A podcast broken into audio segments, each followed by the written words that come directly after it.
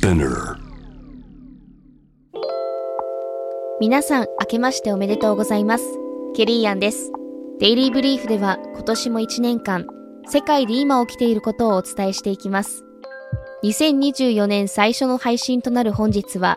世界で2024年に起きることを1月から12月まで順を追ってお伝えします。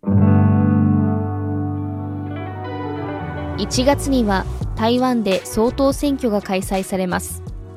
選挙戦を戦っている候補者は3人。まず与党民進党の来陳東候補が現在の蔡英文政権の継承を掲げ昨年末時点の世論調査ではトップの人気を誇っています。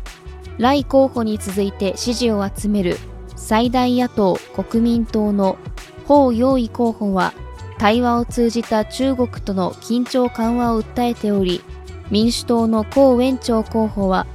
両政党の打破を掲げ若者の人気を集めています。同じく1月には東南アジアのインドネシアでジャカルタからヌサンタラへ首都移転がスタートします。2月には EU においてオンラインサービスを提供する事業者に対する規制。DSA デジタルサービス法が全面適用される予定です。2022年11月に施行された DSA は EU 域内のすべての事業者に対し違法コンテンツ、フェイクコンテンツなどを排除する措置を義務付けるもので Google や Facebook、X といった超巨大プラットフォームの場合違反が認められると前年度の全世界売上の6%という巨額の制裁金が課せられます。3月には中国で全人代全国人民代表大会が開催されます。中国政府はゼロコロナ政策の影響で大きく停滞することとなった国内経済の回復に向けて様々な政策を打ち出していますが全人代では2024年の主要経済目標や重点取り組みが発表される予定です。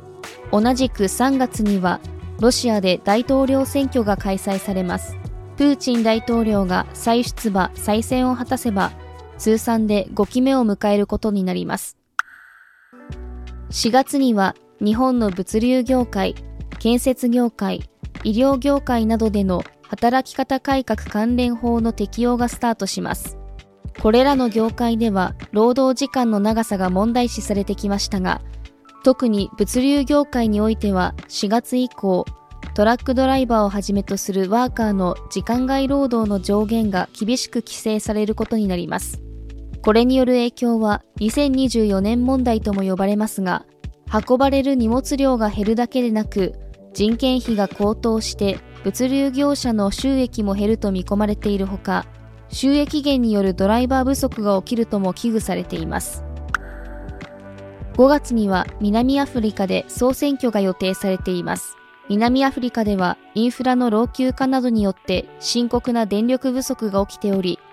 現職大統領のシリル・ラマポーザに対する支持率が大きく低下しています。南アフリカと同じくグローバルサウスを担うインドでも4月から5月にかけて総選挙が行われる予定ですが、こちらはモディ首相が率いる与党インド人民党が依然として大きな支持を得ています。7月にはパリで夏季オリンピックが開幕します。パリ中心部のコンコルド広場で開会式が行われるのは7月26日。8月11日までの日程で32競技329種目が実施されます。今大会からブレイクダンスの競技、ブレイキングが新たに加わっています。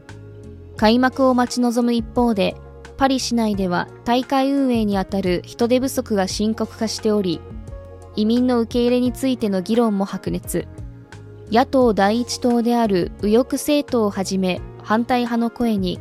少数与党を率いる大統領のエマニュエル・マクロンは難しい立場を取らざるを得なくなっています。9月にはロシアで国際カンファレンス東方経済フォーラムが開催される予定です。東方経済フォーラムは、極東地域の発展をテーマに、ロシアが毎年主催する国際会議で、中国や北朝鮮、インドやミャンマー、シンガポールなど10カ国が参加していますが、2023年に開催された際には、いずれの国からも国家元首が参加せず、ロシアの影響力低下を示唆することとなりました。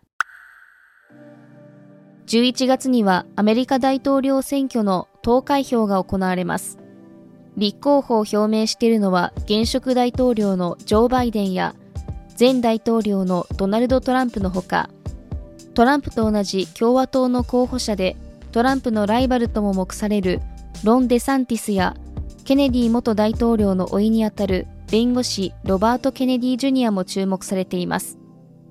投開票は11月5日、世界の経済を左右するこの選挙については、1月8日に配信するスペシャル版でも詳しくお伝えします。12月には EU において世界で初めて AI を包括的に規制する法案が成立する見込みです。2023年12月には EU の行政機関欧州委員会は本法案が大筋合意に至ったと発表しており、現在も細部の検討が進んでいます。2022年末にリリースされたチャット GPT をはじめとする生成 AI は2023年大きなブームを引き起こしました。Google や中国のバイドゥをはじめとする巨大プラットフォームが開発競争を繰り広げる一方で、クリエイターたちは著作権侵害を訴え、フェイク情報の拡散による影響も深刻視されています。2024年、AI は一体どのような局面を迎えるのでしょうか？本日のデイリーブリーフはいかがだったでしょうか？ご意見、感想などはレビューでお待ちしております。面白いと思った方は SNS や友人にシェアしていただき、デイリーブリーフを広めていただけると嬉しいです。フォローもお忘れなく。ケリーアンでした。Have a nice weekend!